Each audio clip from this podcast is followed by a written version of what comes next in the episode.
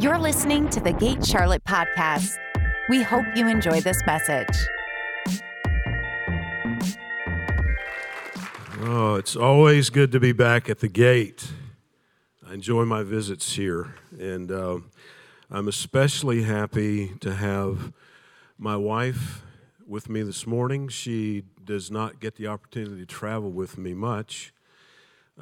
But we are celebrating tomorrow 45 years of Valentine's Day.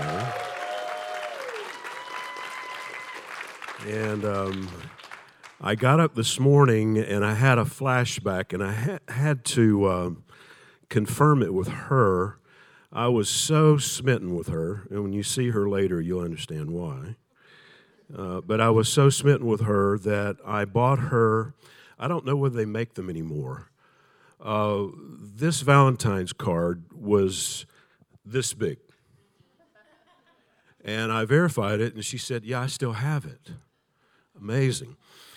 So anyway, we had a wonderful time yesterday with John and Tiff. They are such gracious hosts, treated us so well. And I believe that I'm going to get the same treatment this morning from all of you. All right. Well, we're on the eve of Valentine's Day, and before we get started, I have 5 tips for the women. You may want to write them down. Are you interested? When it comes to men, it's really important, isn't it? I'm stating the obvious. He has a job, and that he's good at helping around the house. Everybody agreed on that? It's important that a man makes you laugh, right? It's important that you have a man that you can count on. It's important that you have a man that loves you and spoils you. We on the same page? May I add to that, it's important that those 4 men don't know each other, okay?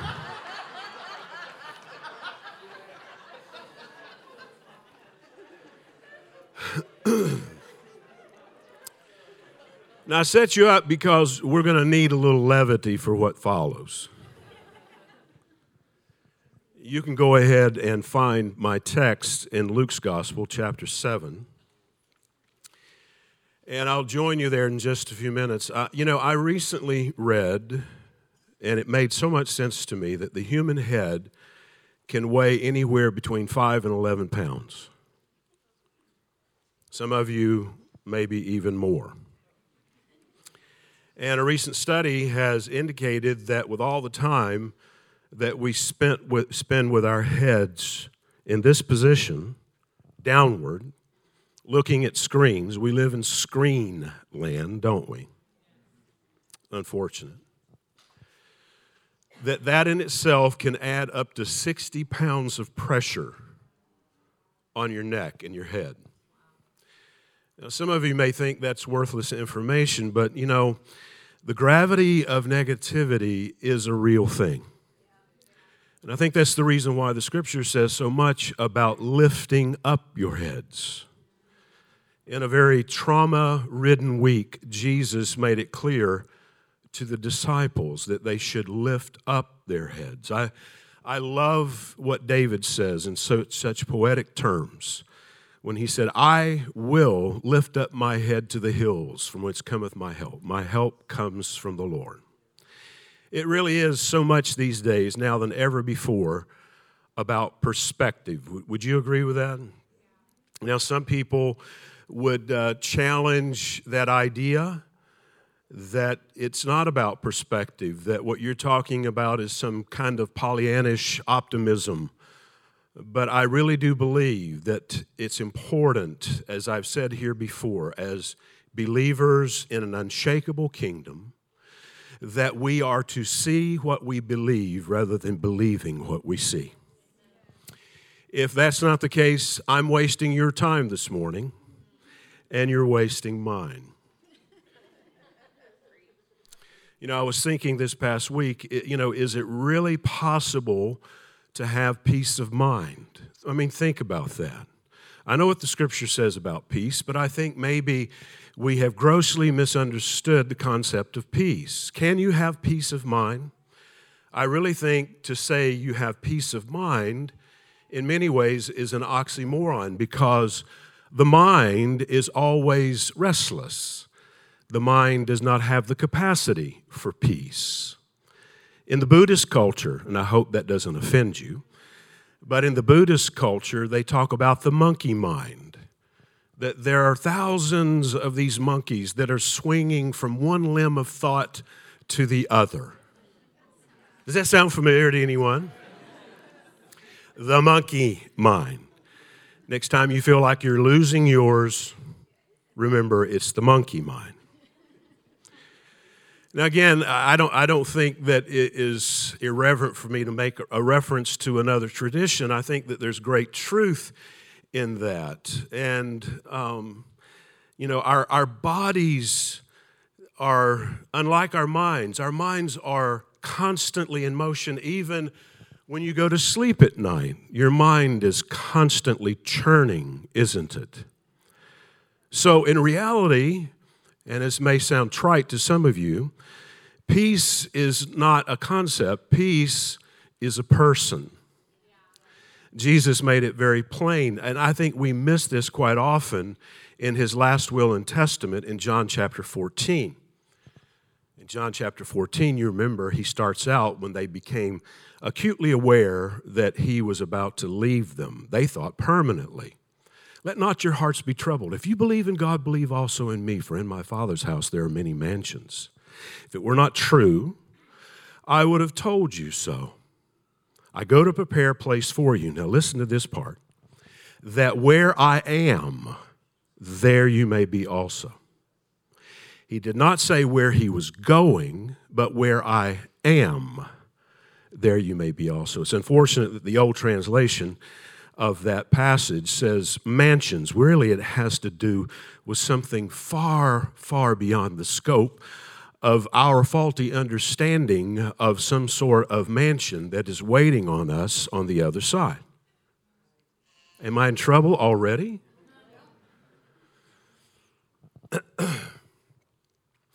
But when Jesus was using that language, it was familiar to them. This is language that had to do with the last will and testament. And he will close out that chapter by saying this: my peace I leave with you.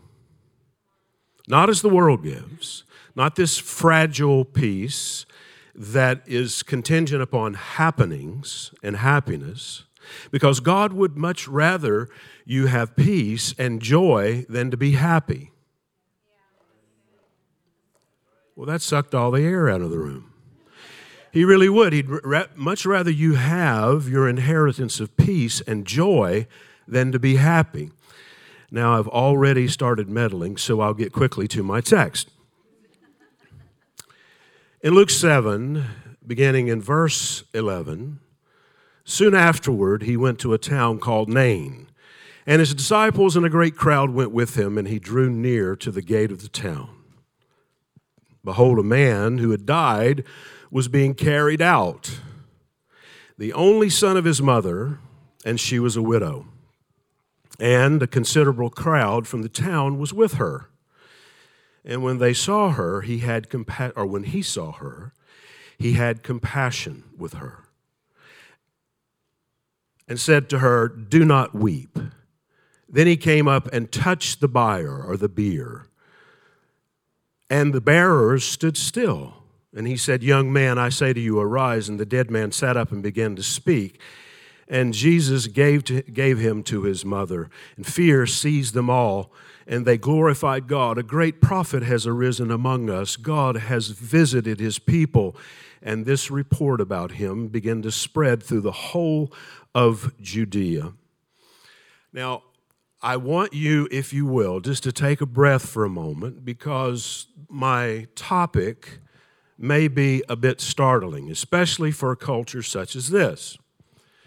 So bear with me, just take a breath. I'm going to talk to you this morning about what do we do with our pain?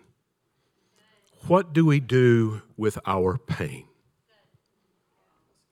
What do we do with the problem of pain? Now, you already know probably that Jesus will raise three people from the dead. This young man, who remains anonymous, from Nain. There's certainly Lazarus, the most noted of the three, and then Jairus' daughter. Now, make sure you don't hear me say something that I didn't say, because I understand what happens in many cases as a communicator. People say, there is no such thing as unbiased thought. You bring every old experience into every new experience, and what you will hear may not necessarily be what I said. So the question I had this morning, as I've had several times, were there other people that Jesus raised from the dead that were not recorded in the Scriptures? John's Gospel would seem to reflect the possibility of that, because he closes his gospel by saying, if everything Jesus ever did or said were recorded, there wouldn't be enough volumes in the world to contain it. Now, that sounds ridiculous to us who live in the information age because of the ability for us to store massive amounts of information just in a smartphone. But I still believe it's true, as it was when John made that statement in the closing chapter of his gospel, simply because Jesus could say so much in so very few words. I have, for the last 25 years, been still mining words that he uttered on the cross, and I have not even come close, to understanding the full scope of these words, "It is finished."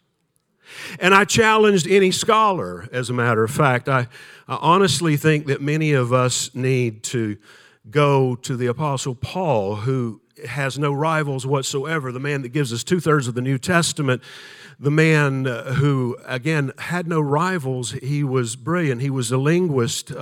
He had revelatory experiences caught up in the third heaven, where he saw things that were ineffable, that defied his ability to describe what he saw.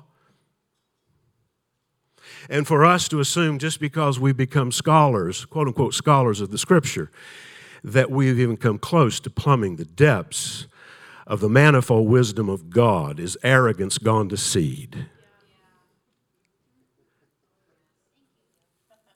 I mean, I love it, the hyperbole that Paul uses in Ephesians, that we all may know, that we all may come to comprehend the height, the depth, the breadth, and the width of God's love, because he understands we're such linear thinkers. He understands that we want to quantify and qualify everything, but then he goes on and says, which, by the way, is past understanding.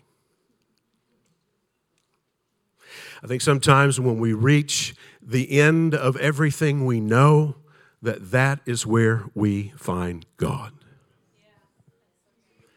The problem with most people is they tend to understand everything far too soon, because they'd rather have a mind that makes sense rather than a heart that makes love. Are you still here? So what I was setting you up for, Jesus has raised three people from the dead in his ministry. Were there any instances where he had the opportunity to do so and he did not? Now, I'm sure that in this particular culture, there are some of you, and rightfully so, and I agree with you, I'm not in disagreement with you, that would say something like this, that a dear friend of mine, it's an aphorism that he coined, I refuse to lower the standard of God's word to my lack of experience. And I agree with that. I have no problem with that. But one of the things that I'm encountering almost weekly now with people from around the country is that they are dealing with complex situations. They're honestly like the disciples on the road to Emmaus. You know, here we have the Word made flesh, who teaches them the Word beginning with Moses and the prophets.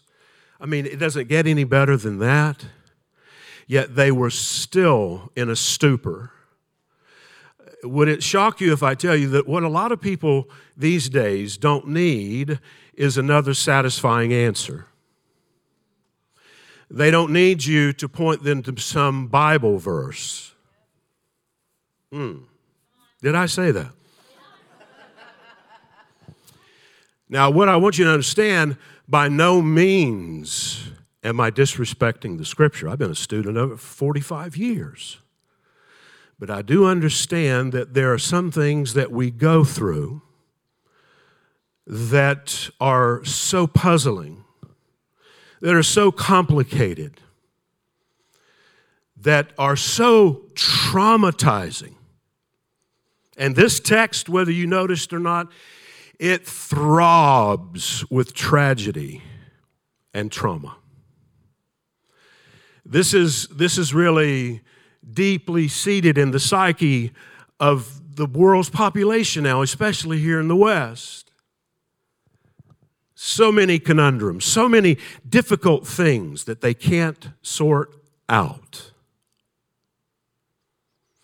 I heard it once said, and I hope I get this right, most people would prefer a satisfying untruth rather than a satisfying truth or an unsatisfying truth. I'll go at it again, since you're so gracious. Most people would prefer a satisfying untruth rather than an unsatisfying truth.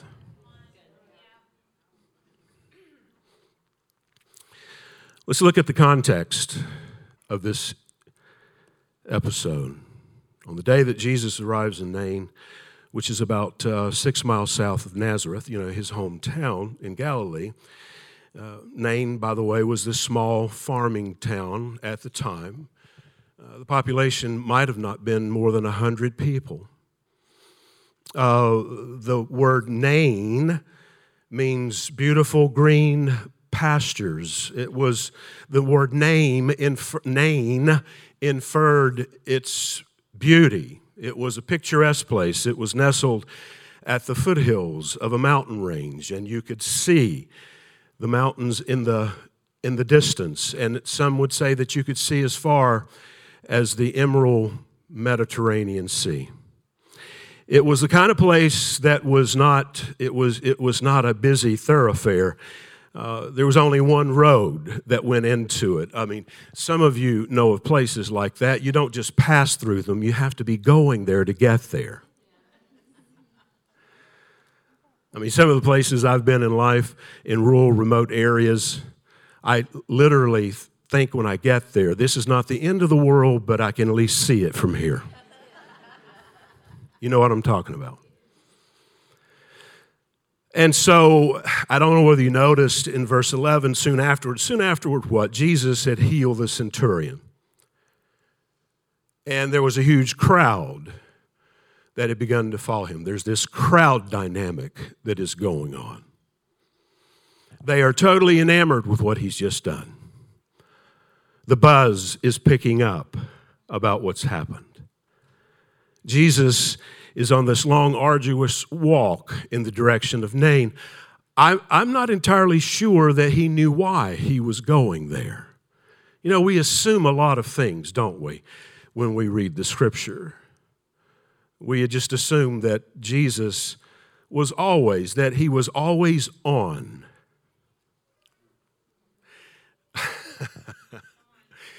Does that sound blasphemous to you? No, he was totally God, but he was totally man as well. And I'm sure like Abram, his ancient progenitor, that there were a lot of times that he was going not knowing. That ought to be encouraging to some of you when you read the Scripture that Jesus didn't always quite know. He understood that clarity was overrated and intrigue definitely was underestimated. And so he just would go in a particular direction, maybe not clearly understanding why. Does that sound disrespectful to you? It humanizes Jesus. I think maybe we have so deified him that we need some more humanizing of Jesus, because that's what's going to unfold in this passage of Scripture. I'll put it to you in practical terms. We never know as we navigate our life, do we? We never know, no matter how well we've laid our plans, what is waiting on us in an unsuspected intersection.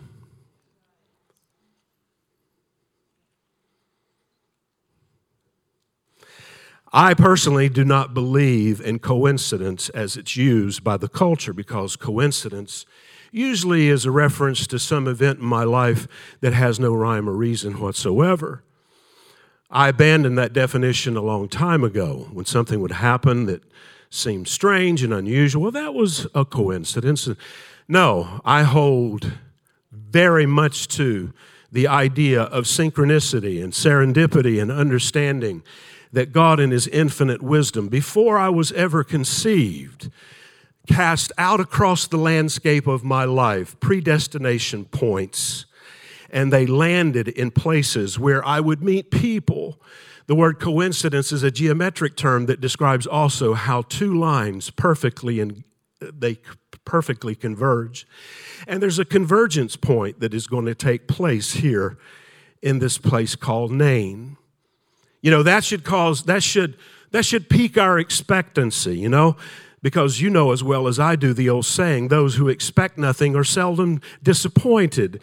And so I believe that Jesus, even though he didn't always have clarity, he did live in this high energy space of expectancy, knowing that his Father had predestined every aspect of his life.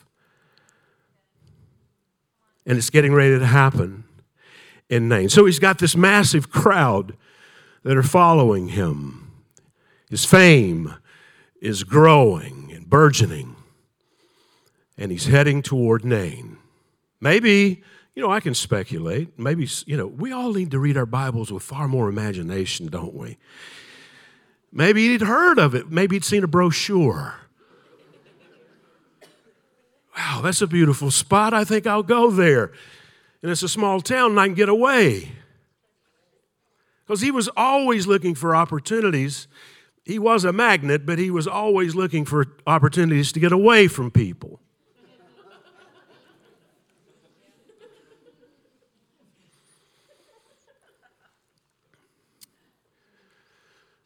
So as he's approaching, there's this convergence that takes place. This massive crowd who's been mesmerized by his miracle, but they're clueless that they're on a collision course. They're clueless of this coincidence that is waiting them.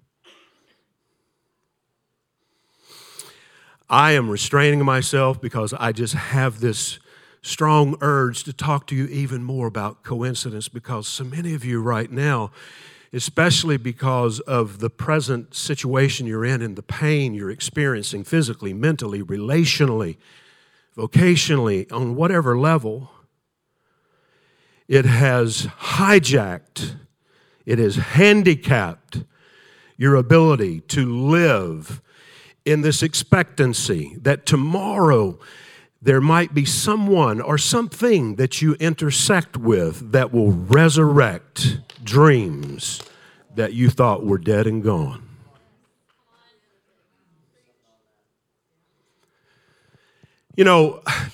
God hopes for us when we don't hope for ourselves.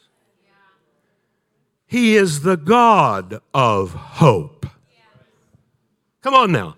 He is the God of hope. So you feel hopeless? That's fine. That's totally fine. That's surprising to a lot of people. I'm not going to rebuke you or browbeat you for that. What about the future? God is the future. We live on such linear existence. I started here. I'm on my way to there. I was somewhere, now I'm trying to go somewhere, and I feel like I'm nowhere, and you forget how to be now here. Are you okay?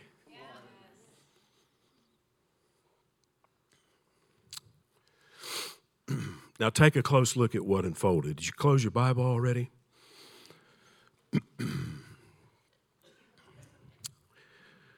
All this converges in that particular context that I described.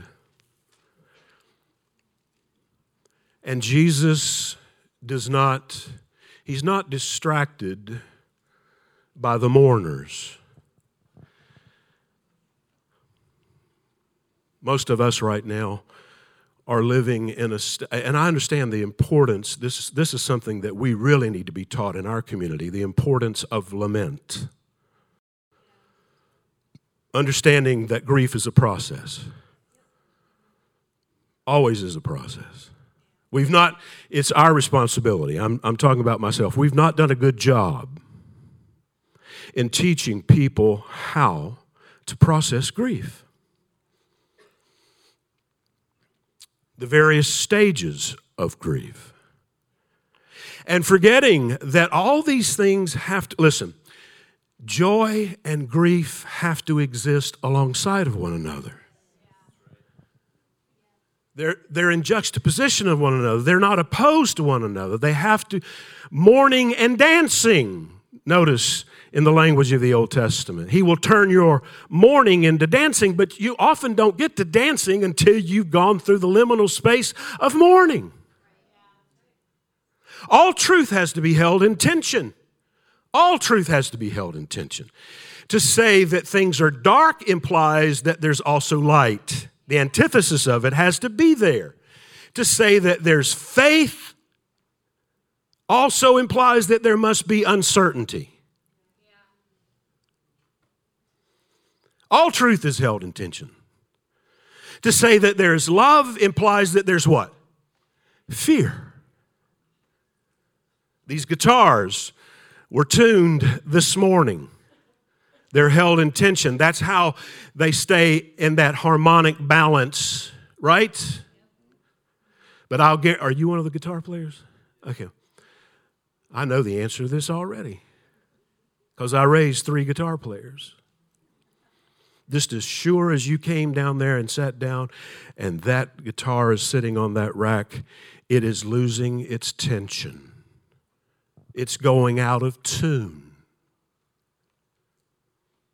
And more than likely, when you come back up later, I'll see you do what I watch my boys do for years. You'll throw that thing around your neck, and you'll probably reach up to the tuning bar, pitch your ear toward it, because it could be a little flat, could be a little sharp. Some of you are wondering, what on earth is he talking about? The tension that you're in right now, where it feels a little sharp, a little flat.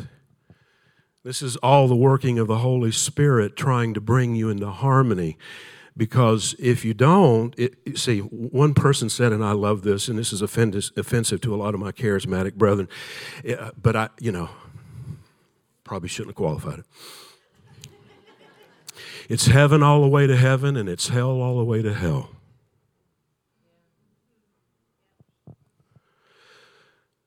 But this is what I want you to see before you got me off the subject.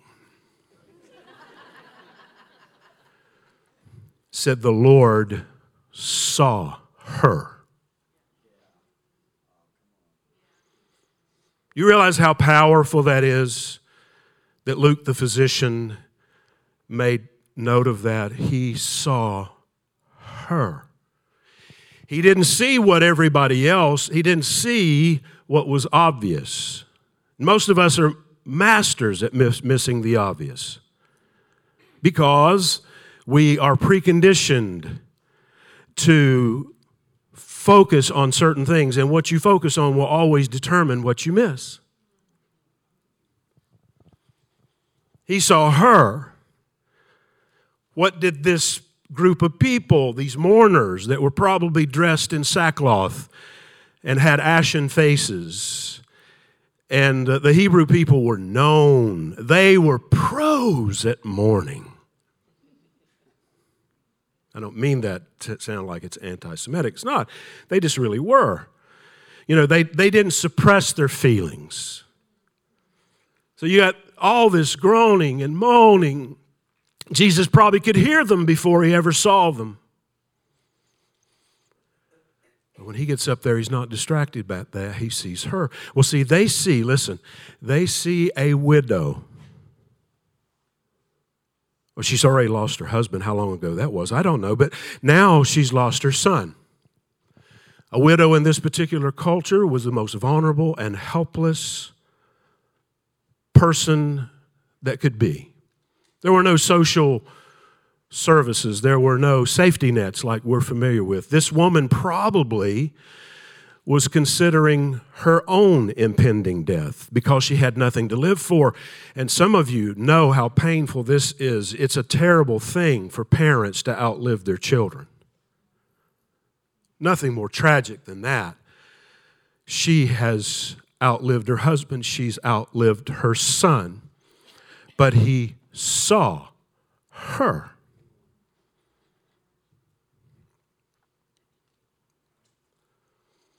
What do you think that he saw? Something that certainly wasn't obvious. And I hope you're beginning to connect the dots here to a great degree and understanding what I was talking about earlier when I talked about perspective. See, the way you see things right now, all it is a viewpoint, which is a view from a point. And all of your preferences are determined or influenced by your reference. So Jesus didn't see death, did he? He saw this woman. And something catalytic in nature began to happen. I mean, before I move on from that, do you think that it's possible, is it just too much liberty I'm taking with the text to suggest that this woman in her traumatized state of mind was disappointed in God? Now, don't look side to side, but I'm sure that there are a host of people right now that are deeply disappointed in God. Was she disappointed in God? It's possible, isn't it? Can I tell you, those of you that are deeply disappointed in God at this very moment, you're really not disappointed in God at all. No, that's not the issue, because God hasn't failed you. It's your expectations of God that have failed you. I thought, surely. And most suffering is exacerbated as a result of us having an unhealthy attachment to expected outcomes.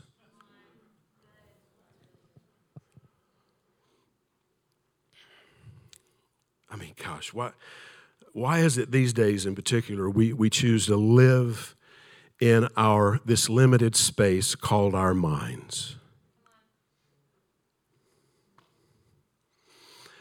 Now, this will, I'm sure, touch a nerve in a lot of people, because I knew what I was going to say before I'm getting ready to say this, and it always causes me to cringe just a little bit.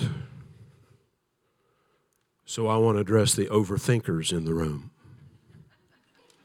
It's a double-edged sword, isn't it? I've heard it said that overthinking is the art of creating problems that weren't even there to begin with. Honey, don't look at me like that.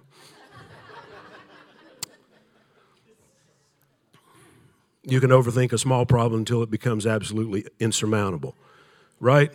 Or you can overthink something positive that all of a sudden it's not positive anymore. I mean, I grew up in a church culture that if I put together a day or two where I was not worrying, I worried that I wasn't worrying.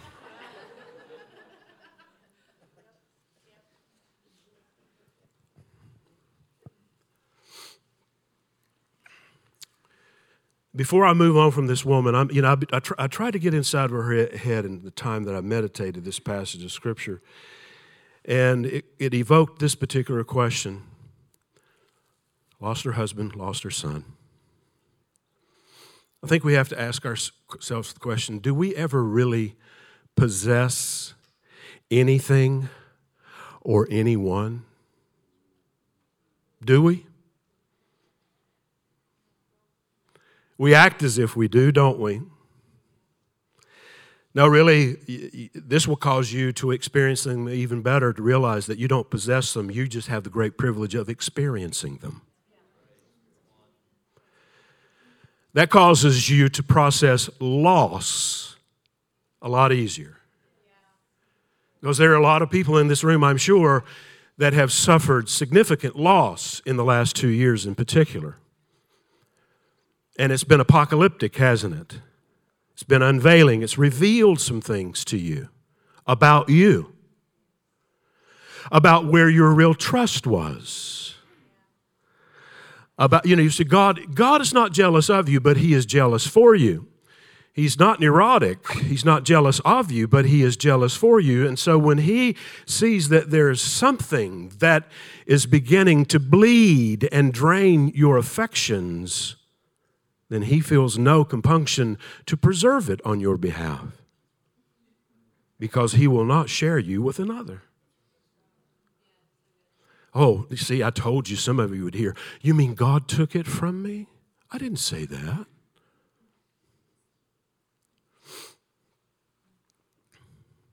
Love does not possess, cannot be possessed. This is Kahlil Gibran, a brilliant Muslim mystic and poet. Do not think that you can direct the course of love, for love, if it finds you worthy, directs your course. So this story that is drowning in death, Jesus sees this woman. And this word that has been, are you guys still okay? This word that has been so cheapened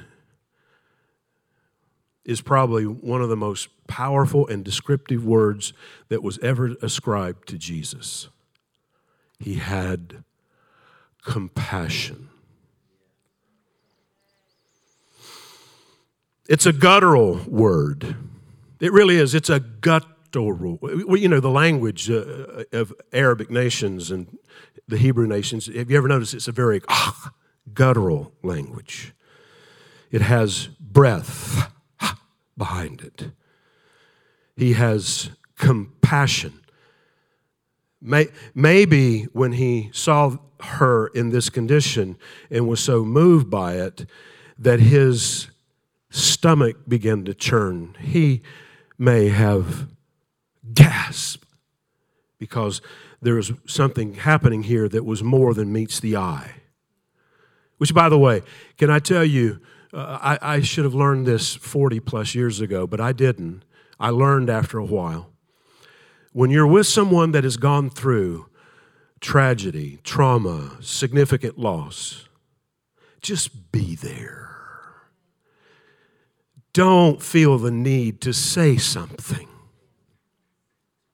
Just be there. Now, see, when we read these verses of Scripture, we assume that, what did it take me less than 20 seconds to, or 30 seconds to read that whole text? We forget that all of this may have transpired over several minutes. Maybe it was extremely awkward. I don't know. We see Jesus walking straight to the platform that this dead body is on. They're going to take Him out possibly and burn Him. Cremate Him. Maybe Jesus just walked up and He just stood there for a moment, and it was incredibly awkward. I'm going to talk about control here before I conclude my comments. But I've always been, in the first half of my life, so to speak, thank God I'm moving into the second half.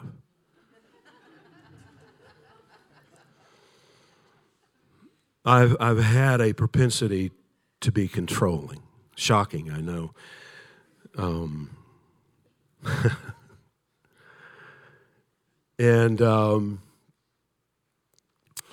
So what does that have to do with an awkward moment? I can tell you I know He's had so much fun in the last few years putting me in the most awkward moments. Because I want to know where it's going to start, and I don't want to know where it's going to end, and I want to know everything in between. And He is consistently throwing me into situations where I come to this incredible revelation of a wise man that said four things as he succinctly summed up life. Life is hard.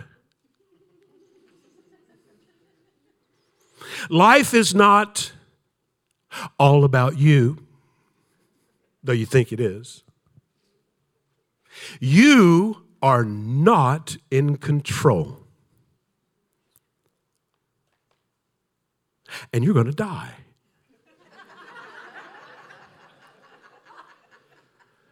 So the great secret is learning how to die before you die.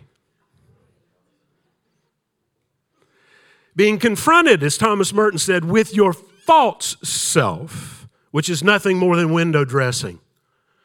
Getting to the point where you don't believe your own press.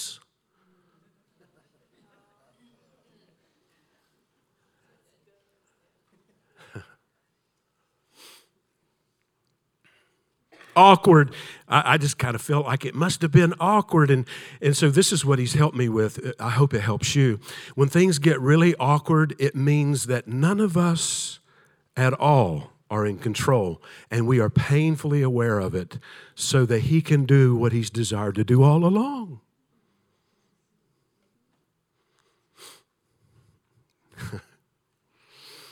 She loses her only son. Do you think it's possible? Hey, when Jesus put his hand on that platform, on that bier, this is what I sensed might have happened. Because had met the woman. You know, in the world of secular mediums, I wish some of you could see what I'm seeing right now. In the world of secular mediums, they ask for an object, don't they, from the departed? And you say, well, that's witchcraft. I'm not getting into the occult or anything like that. I'm just trying to help you understand that there's a connection there. When Jesus put his hand on that bier, do you think that the history of that young man and his father and his mother instantly flowed through him? And this is what evoked the compassion. He didn't have to be told, he felt it. Which brings me to this whole thing of empathy. Because, see, we have made the mistake, I have for many years, in thinking that the sole purpose for the incarnation was a rescue mission, that he came here to save us from our sins. But in reality, he came here to save us from ourselves. I'm not negating or discounting that he came to save us from our sin, singular, I should have said, because your sins are not your problem. It's a sin, singular, that is your problem. And that sin is not being conscious of who you were. And so we have made it worse as preachers, constantly majoring on the human depravity of man and not on man's original goodness. And you were singing earlier about awakening. What are you awakening to? What are you awakening to? You're awakening to your original consciousness. You're awakening to who you were before you were even conscious of yourself, because he knew you before you were formed in your mother's womb. He knew. And you need to know that you didn't come from your parents. You came through your parents. You were chosen in him before the foundation of the world. Wait a minute. And this whole human experiment that you're having right now is you're walking through life trying to regain the consciousness that you had before you manifested in time. So what does that have to do with the incarnation not just being about the atonement or at one-ment or a rescue mission? The sole purpose for the incarnation, please stay here with me, because this has everything in the world to do with the texture of this text. The sole purpose for the incarnation is so that he could empathize with you. Empathy is the echo of someone else's pain. And in all of God's infinitude, in all of his limitless characteristics, until he became one of us, he could not feel what you feel.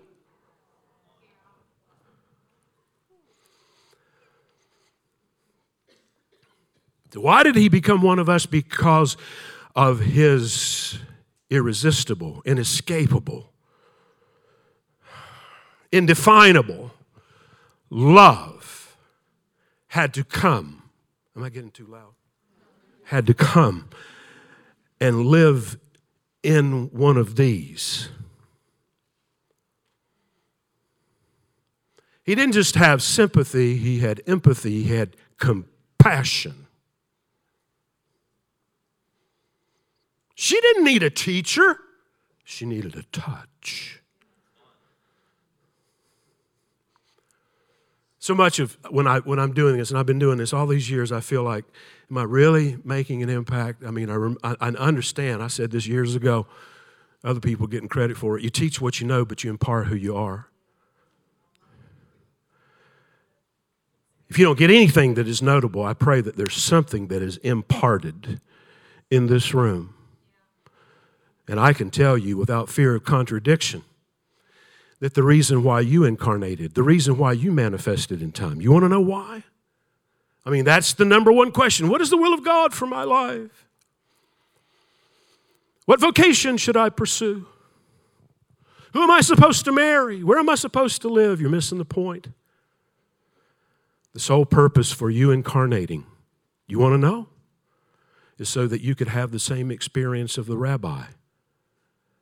And that is so that you could empathize in solidarity with the rest of the humans that you interact with, so that you can feel what they feel. And if you do that, then you are a success. It's not about your achievements, your accomplishments. Man's life does not consist in the abundance of things Jesus said, did he? Didn't he say that? Your life does not consist in the abundance of things, the accumulation, the achievements. No. If I am able somehow to connect in solidarity with other humans, especially those that are very much unlike me, other than me, understanding that the kingdom of God is far more inclusive than we ever, ever imagined. It's been raining on the just and the unjust since the beginning of time. And the sun's been shining upon the just and the unjust. And we are wasting our times quibbling over who's inside and who's out. Who's in and who's out. I'm tired of that argument. Anybody else? I'm tired, for God so loved the world. His love is far more inclusive than we ever, ever imagined. So is it possible that when he touched that beer that there's this rush that goes through him and he feels everything in their history? I think that's entirely possible. I mean, this woman's life is already precariously positioned on the razor's edge of death itself because of her present circumstances. And now in this moment, he feels what was excruciating for her. What comes to mind when you hear the word excruciating? Yeah, pain. I told you I was going to talk about what to do with your pain. We don't get out of here without it, do we? Listen. I understand that there can be redemptive value in my pain and in my suffering. It does not in any way trump his suffering, because I do believe it is finished. There's no question. I mean, that's a non-negotiable. But it's going to happen at some level, mentally, emotionally, relationally, whatever. It's going to happen. So what do I do with it? There are people in this room that are carrying at a level that cannot be seen. Have you ever heard the term epigenetics? Anybody ever heard the term? I see a few. There's a very popular book entitled "The Mind or the Body Remembers What the Mind Forgets." Simply put, it's profoundly simple, but simply profound to me, is that the body at a cellular level remembers things that your mind has learned how to suppress or segregate. But the body doesn't forget. That's why, we hear this used a lot today. You got triggered, right? Anybody been triggered lately? Well, see, it's at a cellular level. These scars are at a cellular level. And the science says that it can be transferred generationally. Now, I know we've been redeemed from the curse of the law of sin and death. I understand all that. He was made a curse for us. So don't start quoting scripture to me. Because some of these people, they don't need your scripture.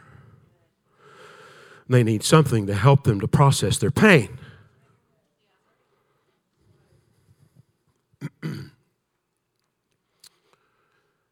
Let me tell you a story real quick that I think is very relevant to this. Have any of you ever heard of broken heart syndrome? You have? Some of you maybe haven't. I'll try to tell the story as quickly as I can. My wife and I have a friend that we've known for 45 plus years. It was my wife's best friend. Her first husband was my best friend. He drowned over 20 years ago. He had a 12-year-old son that watched him fall off the back of a boat at Lake Waccamaw, North Carolina, in a storm, and he watched him drown. He was days before his 13th birthday.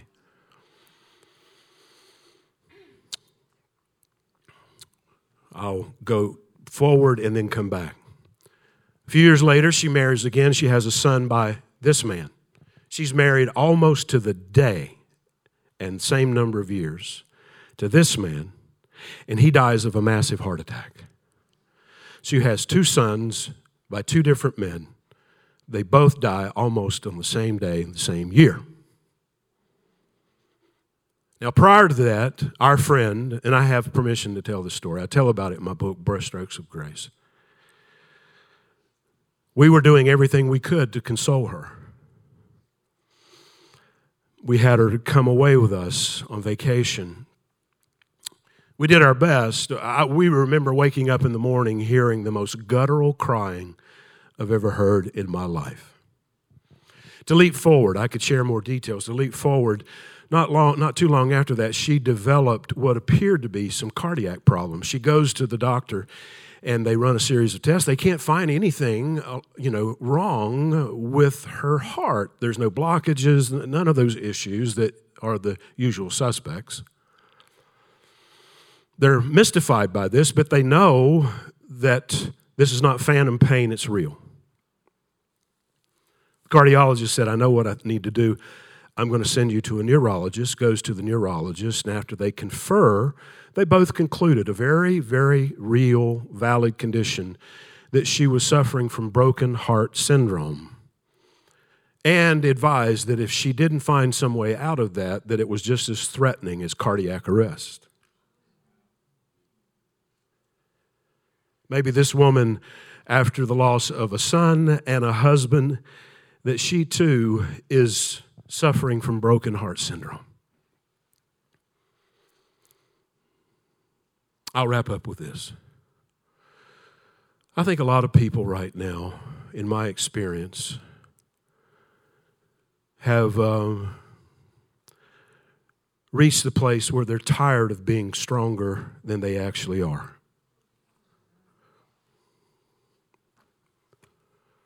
Tired of being stronger than they actually feel. Many of them feel crushing condemnation. They feel bad because they're not able to do something about the situation that they have no control over. They find themselves running on fumes just to get to the next time where they can refuel or to another meeting. So they start the vicious cycle over again. The fatigue that you're feeling right now, it's not in your muscles. That's where it's manifesting. It's in your mind.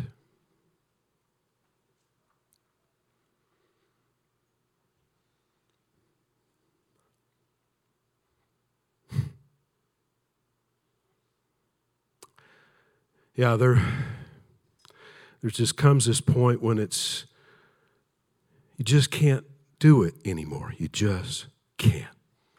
And I can tell you, blaming yourself perpetuates it.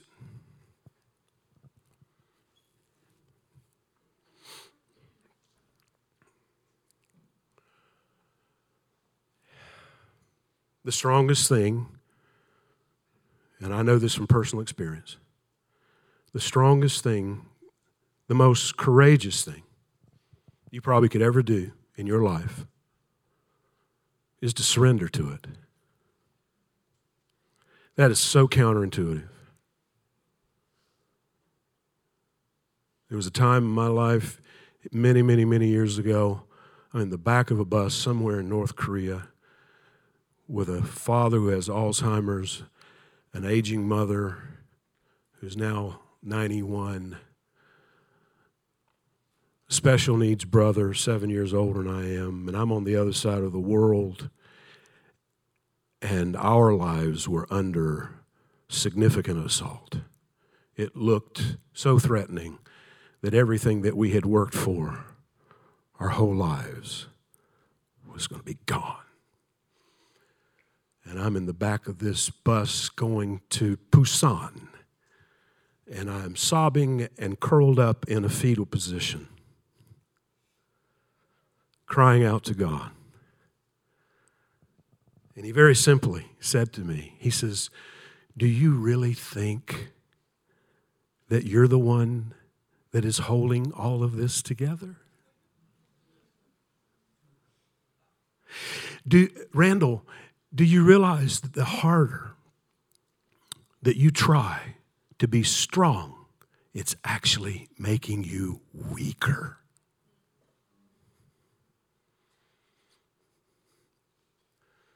See, the way to the resurrection, the way to our own personal resurrection, oh, that I may know him in the power of his resurrection and the fellowship of his suffering, right? See, the only way to resurrection, the only way to coming into new realms of glory, not on the other side, but here, is by following him in his example. Because our Redeemer is pictured as a naked, beaten, convulsing, hemorrhaging Savior. And they said, "He saved others, let him save himself." And they didn't even realize because of the way it looked. Come on now. This is not something you wear around your neck. This is not some totem. No, because of the way it looked. They didn't understand that transformation, resurrection, was on the other side.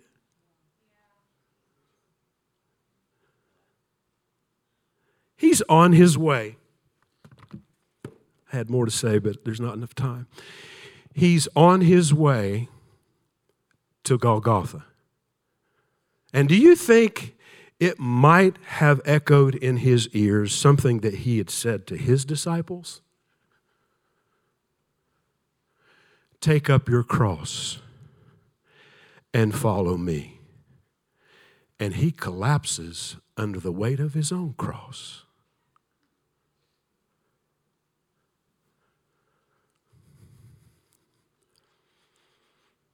Remember that? That'll mess with you, won't it? He had to have somebody else help him carry it the rest of the way. What do we do with our pain? I've been trying to help you get your mind around it in a better way. If you feel like you're about to collapse, go ahead. Go ahead. Because the way up is always first down.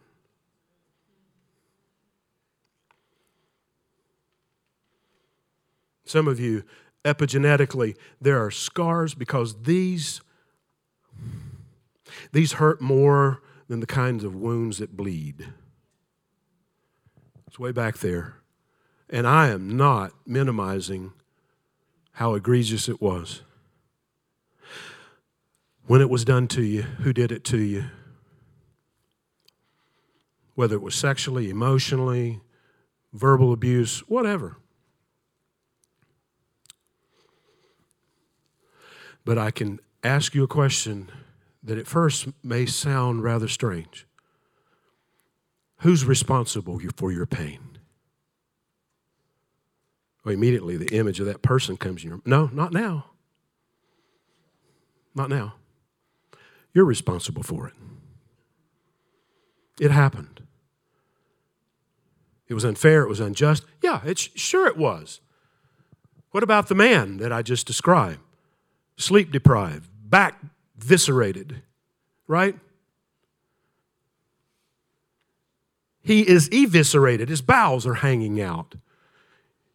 His eyes are swollen shut. Every bone in his body is pulled out of joint. When you talk about pain, when you go to see a physician, they usually ask you on a scale of 1 to 10, what is it? And if it's excruciating, it's a 10, which comes from the word crucifix. And he experienced all of it. Stripped naked, mortified, humiliated, spat in his face. Come on. But what did he do with it? He absorbed it all, and he transformed it. One of the great thinkers of our time says, in this human experience and journey, we either learn how to transform our pain or we become transmitters of it.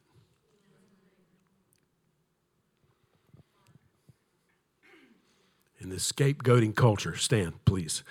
In this scapegoating culture that we live in, that goes against every sense of justice, doesn't it? But the most innocent man that has ever breathed on this planet had the worst injustices committed against him. And he understood something that many of us have yet to understand. The transcendent, transforming power of forgiveness. So, Father, I know that there are people that came into this room with pain, physically, emotionally, and on all the levels that we've mentioned. And some of them have just abdicated. They've decided that they are going to just learn how to manage it, and that's not your best for them. If our earthly fathers would do everything in their power to take away from us these kinds of experience, how much more with our Heavenly Father, which is in heaven. We sing you're a good, good Father. That's who you are. That's who you are. We need to know that, Lord. We need upgrades in a significant way on that one. Anybody? We need significant upgrades on that one. Now, you were asked earlier, and I'm going to ask you to do the same, and I think it's appropriate that you just open your hands in front of you. Just open your hands in front of you. And I believe the Lord wants to begin to take you on a brand new curriculum. He wants you to get excited about new lessons you're going to learn. And you're going to begin to see the wisdom of letting go. The wisdom that says, why did this, doesn't say, why does this happen to me? But what is it saying to me? What did you come here to teach me? Because everything and everyone is my teacher. We'll teach you far more than what you get in seminary if we learn how to pay attention. So I release it now because you have a desire to fill my hands with something far better. I release it, whatever it is, the sexual abuse, the disappointment in God. And I release, I think I have, no, I do. I have the authority to do this. I have the authority to release you from every false sense of you being a disappointment to God because you've never been a disappointment to God. When do you think he discovered your propensity to do something? When you did it?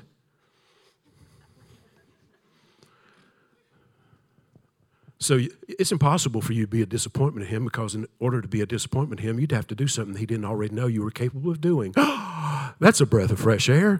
Breathe that in right there.